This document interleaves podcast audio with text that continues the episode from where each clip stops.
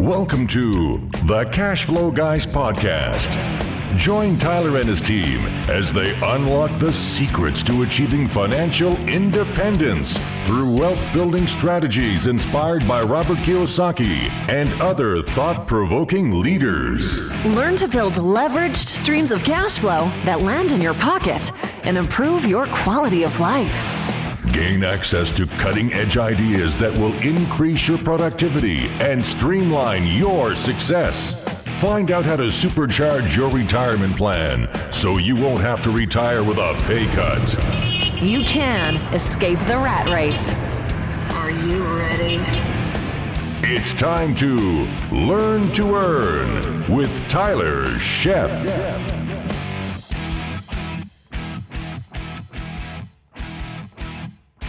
Welcome to the Cash Flow Guys podcast. We are here again. It is that time. It is Friday morning. If you're paying attention, if you're up, if you're taking action, if you're getting motivated towards heading to your goal, it's that time of day. I need you to get up, get out of bed. Let's get to work. We need to get you some cash flow.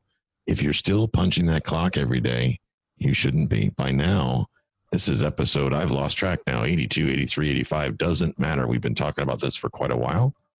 We did recently finished our back to basics uh, process in the show. And now we're going to step it up a notch. We're going to talk about growing your business exponentially. I've got with us today, you guys are going to love this. I've got Michael Blank. I've been listening to his show for quite a while now. I've been listening to Michael Blank. He is the host of the Apartment Building Investing Podcast. Michael, welcome to the show. Hey, uh, real great to be here. I got to say, first of all, I love your show. Absolutely love your show. So thank you for putting out quality content, you know, doing what we do. And I was, I've been, I don't have as much experience, of course, as you do. So coming, watching you come up and learning basically as you're going through the different processes of raising capital and how to work through issues and situations, I got to say, I've applied a lot of what I've learned uh, or what I've done exactly from your show. I mean, just right off right off the cuff, directly as you put it out. You can assure that I'm putting it putting it to use as is the rest of your listeners. So thank you for that starting out. Well, thank you. Appreciate it. So I want to talk to you. Eh, you do mostly multifamily today. That's right. And now I did read somewhere online that you did start with single family at one point. I did, like everybody else. Everybody starts with single family. So everybody's got their reasons, Michael. I want to know from you why why multifamily for you. Well, it's a it, it's a more of a convoluted answer because I literally tried everything under sun in my quest for financial freedom I've done a software startup uh, that experienced an IPO, and I thought I would parlay that IPO money into what I thought was my big idea to find that financial freedom, which was restaurants. So I did not think uh, I did not think um, real estate, even though I started flipping houses, but my big financial freedom idea was restaurants, and it worked for about a good seven years. I was a state of of semi-retirement and traveled and you know counted my money and flipped some houses and it was nice. But it turns out the business model was fundamentally flawed, and it really bit me in the in the butt. And I ended up losing 95% of my net worth through that experiment. I've had a short sale negotiation company. I flipped houses. I've held. I've been a landlord. I've done lease options.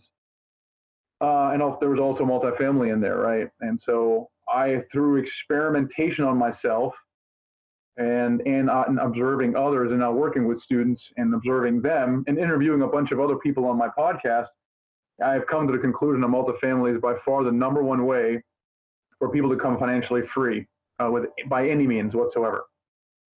So I, am going to ask because I, this conversation comes up a lot. I hear this a lot. People tell me, well, the, the way to do it is stock market. The way to do it is strip malls. Uh, why specifically multifamily? What is it about that niche for you that makes a big difference? Well, let's look, look at the alternatives you have, right? Stock market, obviously, dividends, they, unless you have several million dollars, aren't going to cover your living expenses. So you can you can dismiss that, right, as a way for to basically quit your job. So that leaves well, in the realm of real estate, leave single family houses. and obviously, and you and I both know this flipping houses is a great way to, to create some chunky cash, but there's no there's nothing passive about it, right? If you're not buying, fixing and and selling houses, you don't make money. And worse yet, once you sold it, there's no residual, there's no more income from that property, right? So, you know, after having done three three dozen flips, I finally goes, you know, what the heck am I doing here? I was really frankly burning out. And now I had the systems. I'm a systems guy, right? So I had the assistant, I had the, you know, I had the team in place, but there's really no residual. So I said, I know, I've got it. We'll just start holding some of these things. And that's what I did. And then I was like, and then I was like, wait a minute, before I get too far into this stuff, how many houses would I need to cover my living expenses? And it was like, you know, at the time I wanted to have $10,000 in passive income per month. And I was like, did the math. If I can buy and hold a house that generates $200 uh, per month and, and which was hard to do, by the way, in almost any oh, market, but, but let's say I could, I would have needed 50 houses. And I was like, oh my gosh, I just did, did, you know, did about a dozen a year for three years. It would take me at least five years. And that's assuming I can buy it. It was, I was like, man, I'm not prepared to do that. so in early on in 2007, I had started looking into apartment buildings. I attended a boot camp and I actually did some uh, marketing and looking for deals in Texas for a good number of years. And I put all that on hold because of the restaurants that got so busy. So I remembered the multifamily and I was like, hmm, let me let me dust that off. Let me think about that some more. And the more I looked into it, the more I convinced myself that that was actually a viable strategy. The problems I had at the time was I didn't really have a track record in multifamily, and I didn't have any money because it was all deployed in the, in the restaurant. So that was, and that's that was my, my conflict with the, with the apartment building stuff. Interesting. That's quite a, that's quite a bit of diversity going from restaurant to well from software to restaurants is and then to real estate of all things because usually most people i'm actually impressed you got out of the restaurant business unscathed because most people i know that were in the restaurant business they're working for somebody else now. Well it, i didn't i basically lost everything from the ipo every every dollar i had from that i plowed in. Ouch. i subsequently lost and I, I got within probably three months of losing you know losing everything like uh, bankruptcy loss of house. It was um it was pretty pretty ugly so I wouldn't say unscathed, but I'm I'm stronger for it. well, but yeah, but look at you now. You've come a long way, and I'm impressed with what you've accomplished thus far. And at some point, you had to get to that first deal. Now, for me, that that took a while. That was a, that was a challenge, and, and I shouldn't say a while, but it was a roadblock. You talk about the law of the first deal. I've heard that you say that on your show more than once. So, can you mention a little bit of what your philosophy is on the law of the first deal? Yeah. So, I have observed and in, in working with students, interviewing people on the podcast, that there's something very magical about that first deal. I'll tell you what I'm, what I'm observing, and, and I can I'll maybe give them a theory of why it works, but I call it the law of the first deal. And, it's, and it says this uh, whoever, if anyone does a multifamily deal of any size, they will be financially free in three to five years. Now, the evidence actually points to two to three years, much less than I'm just saying, just to be a little more conservative. But what happened is people, here's what happens people decide that they want to be financially free with real estate. They do some research. They finally, uh, however, they come to the conclusion, decide that multifamily is the way to go. From that moment, when they decide multifamily, they they have they've quit their job in two to three years, and it's because of that first deal. That first deal is the hardest to do, takes the longest, and it's because well, you don't have a track record. You maybe haven't acquired the skill for for raising money. You have a, a small comfort zone, right? So that first deal is very difficult to do but once a person does that first deal, and this, this is true for any size, whether you do a 50 unit or a duplex. I have plenty of examples of people who, uh, who do a duplex first and then their next deal is a 30 unit, right? right. So the, pro- the progression I'm seeing is that, that they do that first deal, and then the second and third follow in rapid, almost automatic succession. I mean, oftentimes the second deal is already under contract by the time the person closes on the first and they're progressively larger. Why? They're larger because their comfort zone expands. Uh, primarily, they're larger because now they have a, a, a network of brokers feeding them, uh, feeding them deals. They have a pipeline. They've now acquired the skill and the taste for raising money, so what they now can raise raise more. And the only thing that limits the deal size is is in their people's minds their ability to uh, to to raise money. And so once they expand that comfort zone, their skill level and their confidence, the deals get bigger and bigger. And typically, after that third deal, they will have replaced their, their income. So, Michael, listening, I can detect your passion. I mean, and you're right because that's exactly how it played out for us. We by the third deal, we were we were done. We didn't have to work anymore, and and that's all fine and dandy. But we for that to happen, you got to get through that first deal. So, what do you think? Why don't more people do this? Why are we? It seems like we're the only ones preaching. Some days I go through this. I'm like, is there anybody else listening besides you know, I tried to tell you people why I'm on a kayak on a Wednesday, but nobody wants to listen. So. Yeah, because they think that what you have is unattainable uh, and that you're special, and they're not. Um, I mean, usually when I say people, I say, look, you do. You know, everybody's sitting in a REIA meeting. Why are they there? They're there because they want financial freedom with real estate. That's why they're there. Right. But but they're failing at it because for a variety of reasons, but largely because they're focused on single family house investing. And I say, look, I got the solution for you. And they're like, what is it? Well, it's apartment buildings. They go, right, apartment buildings. Okay, that's very complicated. Uh, where I don't have the experience for that, and I don't have the money for that. So I appreciate you telling me that, but that's maybe I'll do that once I have a few, a few single family houses under my belt, and that's normally where the conversation stops, uh, unless you provide that person with a little bit of a mind shift. Uh, yeah, that's for sure. Because it really, it, for me, and, and correct me if I'm wrong, it really comes down to we are what holds us back. I mean, we're it. It's not anybody else. I mean, I've had brokers tell me, "Hey, you don't have the experience to buy an apartment building." I laugh and say, "You're going to send me the financials or not?"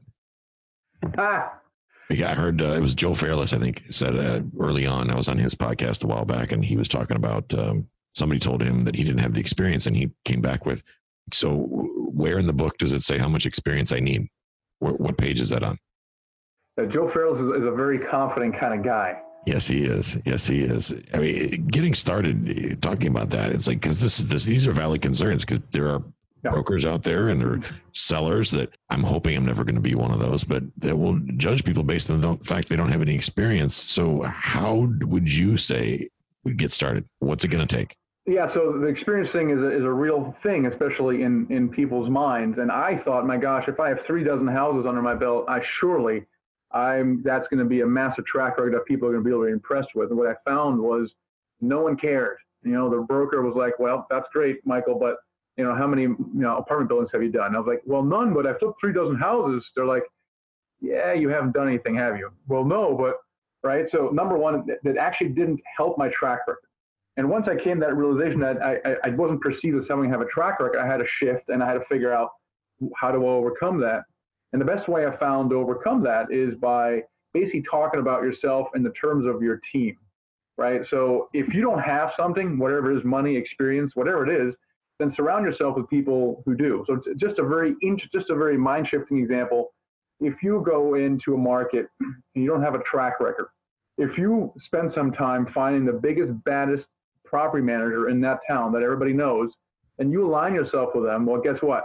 Broker says, well, what kind of deals have you done? And say, well, you know, I'm working with uh, with Sam over here. They manage 5,000 units in Atlanta, and they go, oh yeah, Joe's a great guy, great guy. And all of a sudden, the conversation, you know, goes on, and Right. you've you've addressed the experience. You you didn't really answer it in terms of yourself, but you answered in terms of of the team, right?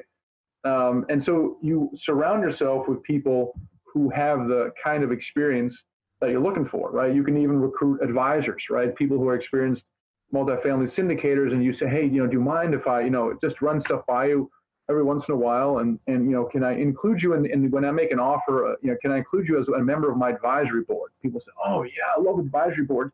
All of a sudden, you have this this this offer with you, and you know, you you have like a one sentence paragraph, newbie, and then you have you know the property manager, and then you have your your board of advisors, you have your SEC attorney and your real estate attorney, and they're like, my gosh, look at this this team this guy put together, and and that that whole thing about experience just it just goes away, goes away. You know, so this is an example where just a little bit of education will open hopefully people's minds and kind of go, all right, maybe uh, the, I'm still a little fuzzy on the details, but I can see how it's possible. I think you made a very valid point there that I want to make sure that nobody missed. At no time did you ever say, and then I wrote them a check to be on my team, did you? No, no. So you go out and find people that are professionals to be in your team, experienced property manager. uh, You mentioned SEC attorney, maybe tax professional, things like that, uh, contractor, what have you. You find these people, somebody to be on the advisory board. That cost you how much? Yeah, nothing. Uh, just networking. Okay, so like for example, I have my SEC attorney is on my Friday to a Friday video call, Cashflow Guys TV. He's on there almost every Friday. I don't have to pay him for that at all. I mean, they love being on those type of panels and boards. It brings them more business, first of all, and it makes us look great. So That's right. perfect point. Use the leverage your team. And then that you so being a newbie really doesn't matter unless of course you've got a team of newbies. If you go to law school on graduation day and and and say, uh, who here wants to be an SEC attorney? Okay, you, you're on my team.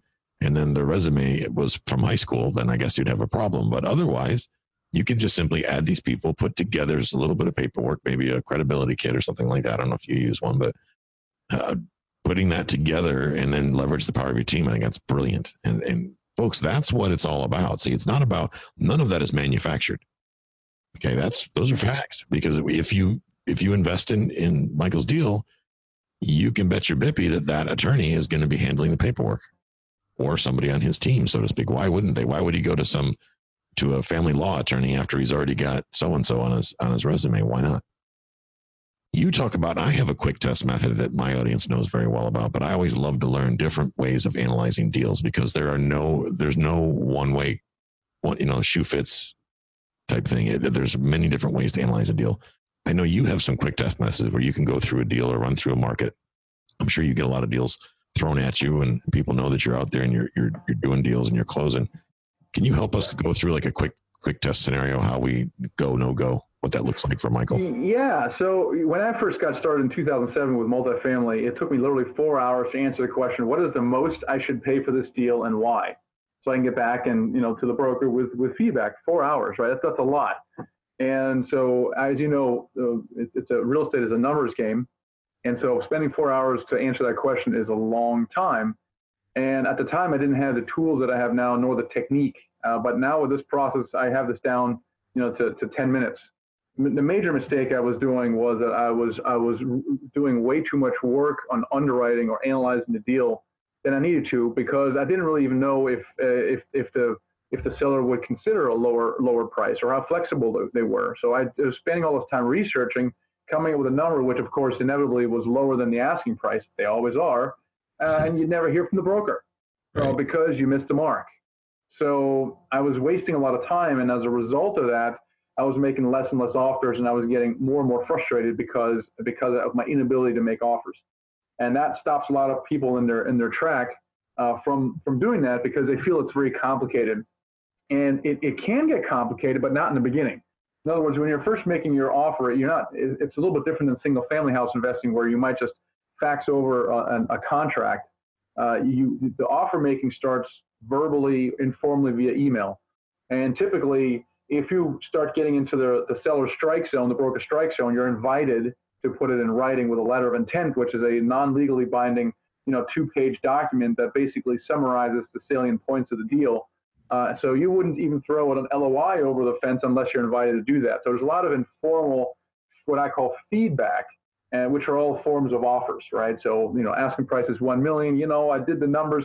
You know, based on your uh, vacancy, they look look a little low. You know, normally I like to use 10% vacancy, so I'll adjust that a little bit. You know, your expenses, as you reported to me, man, they're really low. And the rule of thumb normally is 50% of of, of the uh, of income should be expenses. Yours is like 35%, so I adjusted that a little bit then I took your cap rate that you put in your marketing package and applied it to the new modified net operating income. And, and really, the, the fair market value which you're offering is $750,000. Is that something you would consider or probably not? Right? So I've taken their numbers, I've applied some rules of thumb, I've taken their cap rate and their valuation method, and I basically said, look, you know, based on your own numbers here, it's actually worth 750, not a million. Is that something that your seller would consider or probably not? And if you never hear back, well, shoot, you obviously missed the mark. They're not very motivated, but you only spend 10 minutes on making them the initial offer. Now, sure, if they if they do a counter offer and they say, well, what did you have in mind? Put something in writing. At that point, well, it's time to sharpen your pencil, and you need a good modeling tool uh, that, I, that I offer as well. But that's not really necessary uh, up front, right? Don't waste a lot of time. So, in other words, uh, it doesn't really become relevant until you're invited to kind of sharpen your pencil. And a lot of people just over engineer uh, over engineer that, you know, especially in the beginning. So, do you find how much information initially do you require up front to get to that point to where you're going to? I mean, we, we, in our market, just to give you an example, it, eh, there's this. Let's say we're looking at a hundred unit building. There are brokers that will just not respond at all, or brokers that when they do respond, they don't have any information on it, very little, or it's all yeah. pro forma. It's like, so how do we? And pro forma, folks, that that means the fancy. That's a fancy word for guess, is what that means. That means guess. Investopedia has a whole different word, but we'll call it guess. How do you, how forthcoming do you find in your market or the places where you're playing are the brokers and the sellers and, and giving you enough data to make that decision? Yeah, so it depends on what phase of the process you're in. If you're in the beginning phase, you're going to make your offer based uh, simply solely on what they provide you, right? So if in their package they provide a pro forma, well then dag on it, you can apply your rule of thumb and your offer to that. with the understanding that you may communicate an email that you're making your offer basically on a pro forma, which in your experience is probably a little more optimistic than reality. Isn't that right, broker? Oh yeah. I mean, no, no, that's not. So, so go, you know, go ahead and make the offer based on that. So as long as you make offers based on uh, assumptions that you disclose to the other side, and once things are uncovered that are to the contrary, well, that changes the deal. Now, um, so but as the farther you get into a, a deal, um, then the, the better the information should be. But oftentimes you're working with incomplete information. So the one of the best ways I found to kind of address that is, is again, this is where your team comes in. If you have a really good property manager, they can help you tremendously getting uh, getting into an offer and also during due diligence, right? So, for example, if the, if the broker is saying that the you know the rents can be raised $100 a month if you did these kinds of repairs, well, if you have a good property manager, they should be able to validate or invalidate those assumptions because they know they do rental comps, the good ones do all the time. They can say, oh yeah, that's that's totally in line, or like, no, that's ridiculous. Or they might say, wow, shoot, the rents actually should be a little higher. So you have your property manager validate or invalidate a lot of the numbers that you get from from uh, from the broker. So it's very important to have your your team in place. Um, and the farther you get into a deal, the better the information uh, becomes. So, for example, you may put a, a deal under contract with pretty good information, but it's certainly not the same as doing due diligence where you can look at the exact financials, the exact leases, the exact everything, right? Um, and so you you have to you ha- in other words you have to be comfortable in taking action with the information that you have, and it may be incomplete as you get into a deal. So you're knowing that going in. So in that example, we've got let's say they they tell you that I don't know the income is a hundred thousand, the expenses are fifty thousand, whatever fifty thousand dollars left over. You're going to base your offer based on those numbers: a hundred thousand coming in, fifty thousand going back out, and you're not going to require the the whole due diligence packet on the front end of this. You're going right. to, and based on that, so that I'm clear and the audience is clear, then you're going to put out a letter of intent that says, based on the information you have provided me, I offer you X in these terms. Uh, yes, no, or indifferent. And based on that response, then you would go into earnest money and writing an actual contract and the whole nine yards. Is that correct? Right. That's right, because that that's that phase costs some money. So typically, oftentimes the seller will provide the contract. Well, you you have your local real estate attorney kind of review that, and that's going to start costing you money. And so you don't want to you don't want to tell the attorneys to start drafting something when you guys don't have agreement on material terms. And that's how the letter of intent helps helps you to document what those are. Now, in your experience, from the time you get to the letter of intent and you get through the due diligence process, um, you go letter of intent, contract, and then due diligence, correct? When you get into due diligence, how often do you find yourself having to go back and renegotiate? All the time? Sometimes? Uh, sometimes. So, so you, want to try to minimize that as much as possible because you will get a, a reputation for what's called retrading. Uh, it's, it's, I don't say it's commonplace, but there are people who basically, it's kind of like getting a contractor and going in as a low bid and then change ordering uh, the client to death.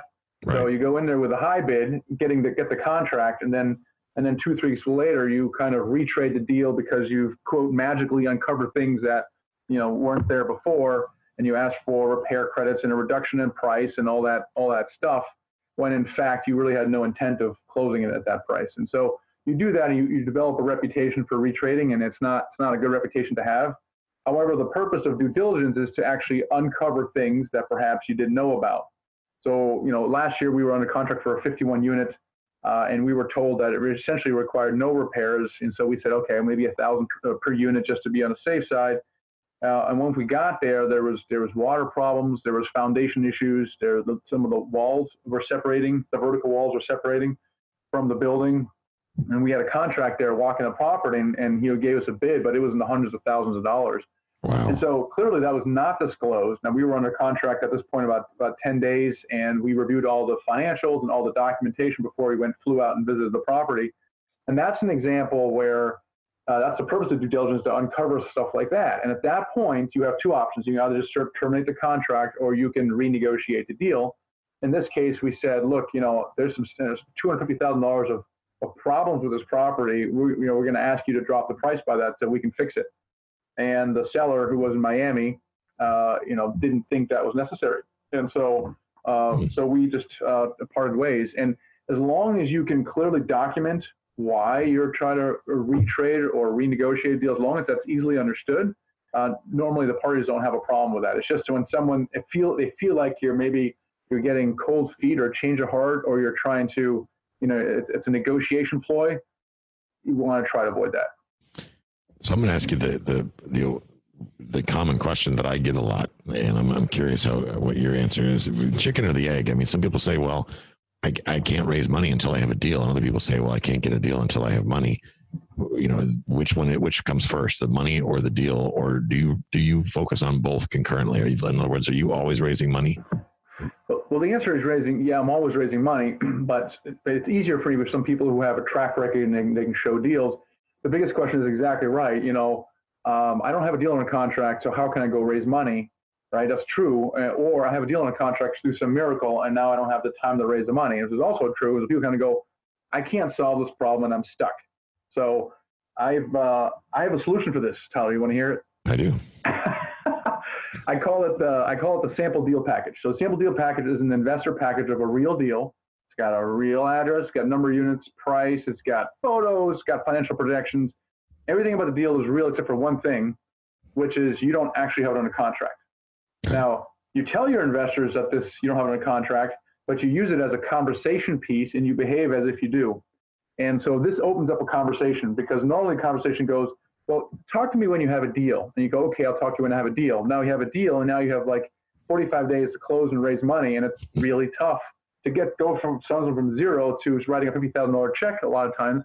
You can't do that, right? What you really want, the ideal situation is that you have verbal commitments from your investors who have already asked you questions, uh, voiced their concerns, and are comfortable with you, your team, and the kind of deal that you're doing. So when they see the actual deal come through, they look substantially like the same. They might have a couple of questions, but they're already prepared. They already told you they're going to invest. And so we use a sample deal package eh, as a as a conversation piece to try to get that verbal commitment from investors long before we put something on a contract. That's a fantastic idea. So I like the fact that you're using a real deal. You may not have that contract under or under contract per se, like you said, but at least you're using a real deal, something tangible. If worse comes to worse, they could go out and touch it, feel it, do whatever, um, see that information. So I, I think that's fantastic. Yeah. It makes a lot of sense. Um, as far as the, along those same lines, the, one of the biggest, I believe it's a limiting belief. I'm sure you would agree is I don't have the money to invest in multifamily. I don't. I need to to save up my money. I'm gonna flip my way to invest. I, am just gonna flip for a while, and then when I'm done with that, miraculously, I'm gonna have these big piles of money. I'm gonna go buy an apartment building. First of all, have you ever seen anybody do that effectively? Ever?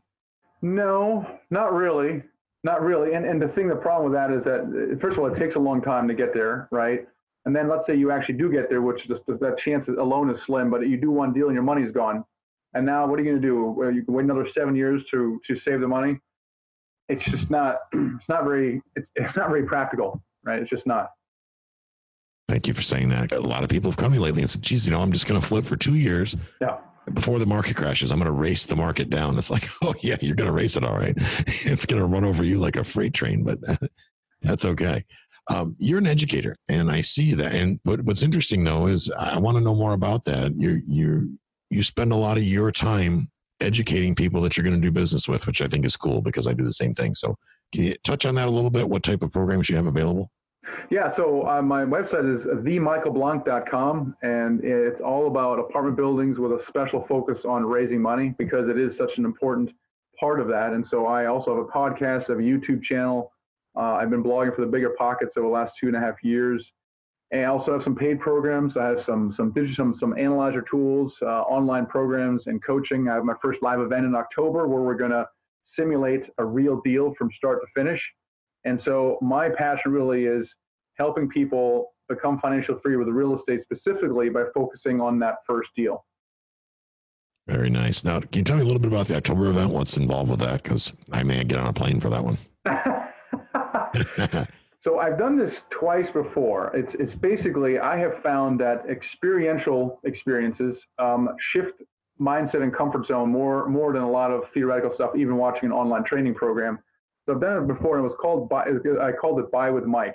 So I had students virtually. I was a seller, and they were the they were the buyers, and we went through this, and we used a 51 unit at the time, where they basically went all the way through from uh, defining the deal, and analyzing it, making a bunch of offers back and forth, get, finally getting the contract ratified, doing due diligence, reviewing all the due diligence documents, I, uncovering some of the issues and what those were. Uh, uh, and there was some twists and turns in the virtual property tour, and eventually, hopefully, closing it, or maybe not. All right. And so, what I found is it was I really shifted their comfort zones. It, it expanded. Like there, there's one guy's name is Roger. He was really focused on a 10 unit by the time he was done, he was like, man, that's it. I'm, I'm not looking at anything less than 50 units because of that, because he's gone through that now virtually. So what I wanted to do is I wanted, uh, I wanted to do that for a larger audience and, uh, and also want to do in person. Uh, I'm, I'm virtual kind of like you are. And I kind of like hiding behind my microphone and my camera. and people are like, well, how can I meet you in person? I'm like, you can't. Okay. That's, that's, that's right. by design. and so I, and I stopped doing the buy with Mike because it was a lot, a lot of work for me to do that but the the impact on the student was so big that I filed it away. And I was like, someday I'm I'm gonna figure out how to deliver this in a way that makes more sense. And so I'm gonna do that in in uh, in October in the Washington D.C. area. Washington D.C. Outstanding. Is that going to be on your website? Yeah, it's going to be the michaelblank.com forward slash summit. Uh, there's also a tab for events, and that will get you there as well. So I'm really looking forward to that. It's going to be, I think it's going to make a big difference in people's minds. And again, I really want to help people do that first deal because I know if they do that, they're two, three years away from, you know, quitting their job or whatever they want to do. Speaking of that, so there's a lot of different, a lot of great points here. A lot of the stuff is, I've learned a lot from this episode, number one, but there's a lot to think about and you got to break that out somehow. You need, I'm a big believer in one thing. Those of you that listen to the show for a while know we had the author, Jay Papasan. He was here from the one thing. And today's his birthday, by the way. Uh, Skype told me that. How about that? Kind of creepy. That's a whole other story. Um, so, what's the one thing you think at this stage of the game? You listen to this episode. What's the next thing? The one thing that someone should do to become successful in this space? Yeah, just focus on your first deal. It's it's that simple. You can don't focus on your retirement, how long, and how many units you have to own. It's it's really completely meaningless and will overwhelm you. So instead, just focus on that, on that one deal. What I tell people is that first deal has to be both meaningful and achievable. Meaningful meaning that it's a, a meaningful step towards your goal, and achievable something you can do in the next six to 12 months. Let's say 12 months to be conservative, right? So, in other words, if if you're a high income earner uh, and you're looking to replace $20,000 in income, well, a duplex would not be uh, very meaningful, and it would be highly, highly achievable. You can probably pay cash for it tomorrow, right? So, so if you're that kind of person, you probably don't want to uh, start with a duplex. On the other uh, hand, I had a, a, a UPS truck driver who did his first deal, which was a four unit. And he had to replace his rat race number was four thousand dollars. So a four unit that he bought with hard money, that was a meaningful deal for him in his situation, and that's also something he could achieve in the in the first 12 months. So uh, pick a, a, unit size that is that is both meaningful and achievable for for you. Um, that's that's kind of number one, and then get really uh, really um, tangible about that. So the sample deal package we talked about right. is is a, it's a tool we use for raising money, but the other thing it does is visualizes your first deal, right? So if you're going to, let's say I'm going to pick a, a 10 unit, then you create a sample deal package that and that uh, uh, embodies your your first deal. That means you found it, you've analyzed it, you've uh, you crunched it, maybe you made a few phone calls, maybe you even went by. So that first deal now becomes so real to you that you can just visualize. And as you know, when you can visualize something, you start believing. And when you start believing something, well, you have no trouble taking action once you do that. And so that's really the power of that that first deal. That's absolutely correct. Now, you we, we just put out a course called the Cash Flow Blueprint um, through a collaboration with one of our mentors, Larry Harbolt. But I know you have a blueprint as well. Um, talking about the first 30 days, you want to run through that real quick before we close? Yeah, so it's a, uh, it's kind of the you know what do you do? What do you start with first? And I really have a kind of a the 12 month blueprint to your to your first deal. Um, but it's it's you know, it's what do you kind of do the first week, second week, the third week? What do I do after that, right? So let me just outline that really quickly. Uh, I kind of have the, the first phase, which is kind of what I call the pre-launch sequence. And in that phase, uh, you basically, in week one, you educate yourself. So you attend an online program, mine or someone else's. You, there's an education component there, and you can, you know, go through the entire course and just kind of drink it from a fire hose. Then in the second week, you're going to clarify your first deal, kind of like what I talked about uh, earlier. You want to really clarify your first deal. In the third week, you're going to analyze your first five deals. Now, why analyze and why five? Well, analysis is uh, is the is a foundation skill that, that's required for everything. It's required, obviously, to improve your language and your skill set. It's required to make offers. Right. It's also required to get up your confidence uh, as well. And so that's why we analyze five deals. And then the fourth week, we kind of create your sample deal package. So now, in that 30 days, you have everything you need to basically launch into the world without sounding like a, like a bumbling idiot. That's kind of the purpose of that. And then the next 60 days is all activity focused. So it's not so much outcome focused, it's, it's activity focused. And you're going to be doing three things. One is you're going to be analyzing deals, you're going to be building your team, and you're going to be meeting with, uh, with investors. That's it, those three. And you have you know accountability goals for each of those. And you're not focused really on outcome, just activity. Now, I can tell you, if people do that kind of work for 60 days, there actually will be an outcome. You will, in fact, have a team ready to go on the ground. You have a property manager, you have a, a mortgage broker, you'll probably have a pipeline of deals and you'll probably have a pipeline of, of, of investors who either have already committed or about to commit to you uh, funds for that. And then essentially that over the remaining nine months, you're just building your pipeline and, and you're closing your first deal. So it's, it's building up that first the knowledge, skill level, and confidence, and then the activity, the new discipline. And after that, just a matter of time. And then, as you said earlier, once you get that first deal done, then it's it, every I can't think of one one time where somebody I haven't helped somebody get a new deal or done a, a done my first deal in a different market or whatever, and you just get the steam rolling. It just it just starts you know gaining momentum, and then it's like a train running out of control. Now I don't think twice about it. I'm like, oh look at that, it's orange, a purple trim. Let's buy it. right. Knock twenty like, off our paint job it's like a it's like a giant domino, right? Getting that first domino. Imagine a domino that's you know that's barely you can barely budge. You really have to take a, a hard push out of it. Once that domino falls, that next domino essentially just falls automatically, and that's kind of like what that first deal is. It's that it's that giant first domino. It's really overwhelming, really hard to do, and once you knock it down, it's literally game over. I mean. You, all you got to do is sit back and let it happen at that point. That's that's how automatic that second and third deal becomes. That's just it. Yeah. I mean, because a domino, once it's laying on its side, is easy to, you can just step right, walk right over it. But when it's standing up on end, it looks insurmountable. So that's fantastic advice. Anything you want to leave the audience with before we sign off today? Yeah, I, I just encourage everyone to kind of look at your goals, uh, financial freedom, and really examine the strategy that you're using to, to do that. And then really take a, a serious, hard look at multifamily. I think we talked about a lot of the limiting beliefs around that stuff. And maybe that helped, uh, helped you overcome some of those objections. And I, just have found a lot of people reject uh, multifamily investing for the wrong reasons. So I'm hoping this episode kind of, you know, creates some awareness and encourages people to take a serious look at multifamily. Outstanding, Michael. Thank you so much for having for coming on the show today. And ladies and gentlemen, if you want to learn more about Michael, you can learn you can uh, access his contact information on our show notes and also the Michael themichaelblank.com. That will be on in the show notes and available to you. And Michael, I really appreciate you taking the time. I got a lot out of this episode. I learned something. I know my audience did too. So I really appreciate you taking the time. Oh, my pleasure, Tyler. I really appreciate it. Thank you. All right. Have a great day. Ladies and gentlemen, that's going to wrap us up for today. And if, as always, if you have not joined the Facebook community, go to cashflowguys.com forward slash group. That will take you directly over to our Facebook community. Why do I have it that way? Well, because Facebook search engines, they change every week and I can't keep up with it. I'm too old and not smart enough for that. So we kept it simple. We got a pretty link.